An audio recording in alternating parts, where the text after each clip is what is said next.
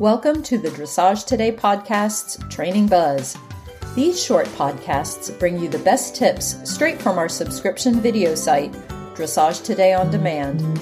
To get full access to all our videos, go to ondemand.dressagetoday.com and enter promo code DTPodcast to save 15% off your subscription. Now, listen in on this week's buzz and enjoy the ride. Our sponsor is Seen Through Horses. Seen Through Horses, presented by Zoetis, is a peer to peer campaign convening individuals, 50 nonprofits, mental health professionals, celebrities, and influencers to help increase awareness, public engagement, and funds to improve access to programs incorporating horses into mental health and personal growth. This collaborative campaign coincides with Mental Illness Awareness Week and World Mental Health Day running October 3rd to October 10th.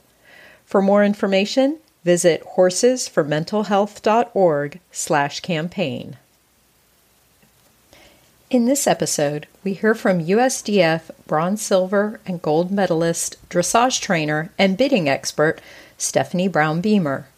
She discusses bit mouth pieces, joints, rings, and shanks, as well as what to consider when picking and fitting a bit for your horse. So typically, horses will do one of three things when they're uncomfortable in their mouth. They'll come above the bit to evade the discomfort, which we're familiar with. They'll come behind the bit to evade the discomfort. Or they'll push into the contact and get heavy. Um, horses will push into pain. So they're pushing into the discomfort to stabilize the bit, to give themselves some relief. And as a trainer, that was a little bit of a hard one for me to get my hands around. I really was always taught that, you know, if a horse is heavy, it's inactivity behind.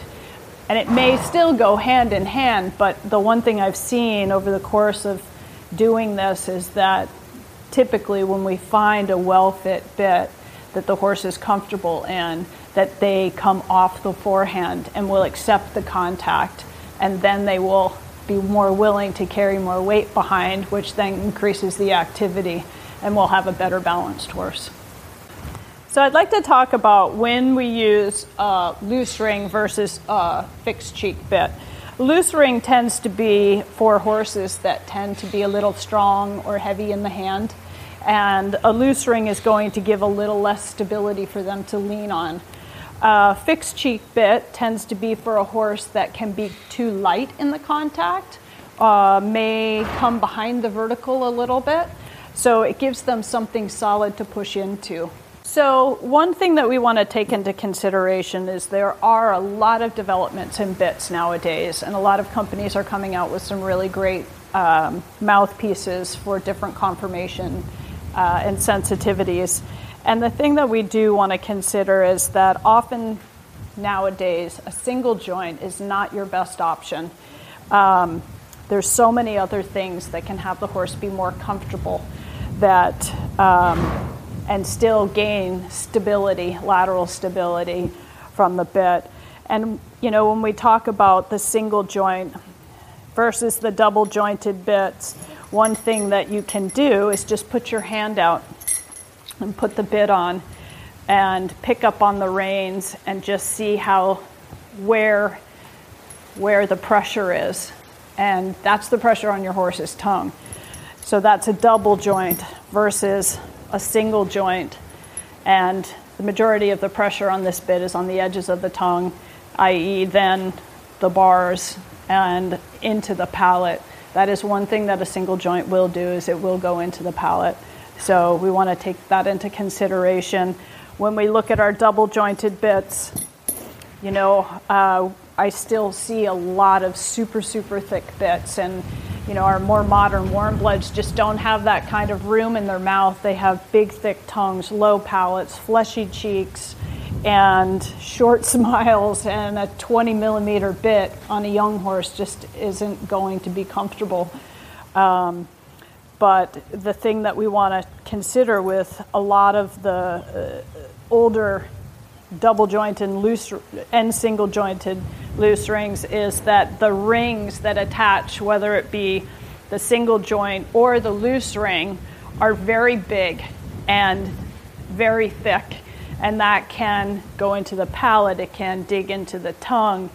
Um, sometimes you see the lozenge on a loose, uh, uh, double jointed bit. The lozenge will be much wider and will extend beyond that less sensitive part of the tongue. Um, and actually be as wide as the bars. So, something to consider.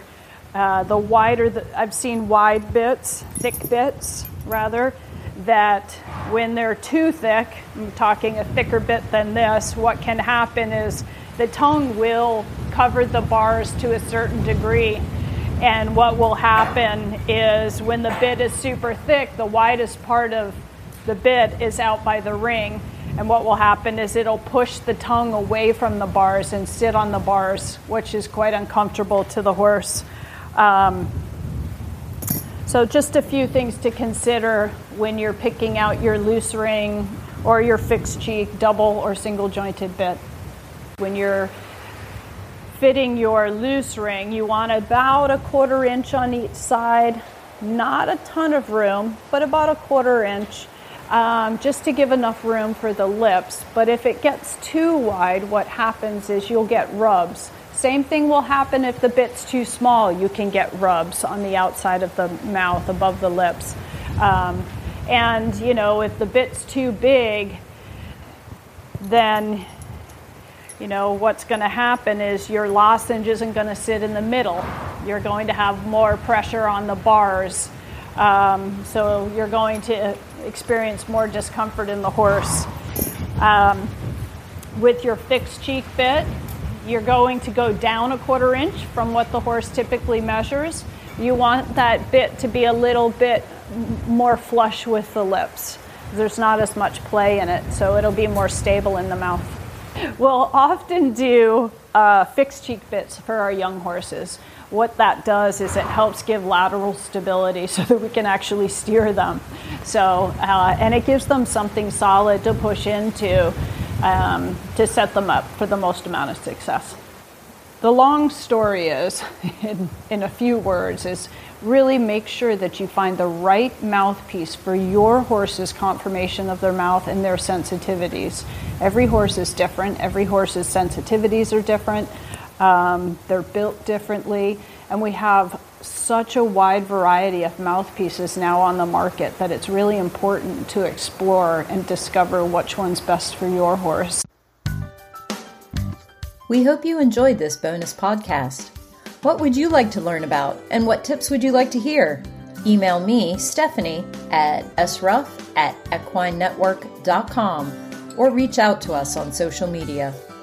Remember, go to ondemand.dressagetoday.com and enter promo code DT Podcast to save 15% off your subscription to our online catalog. Thanks for listening.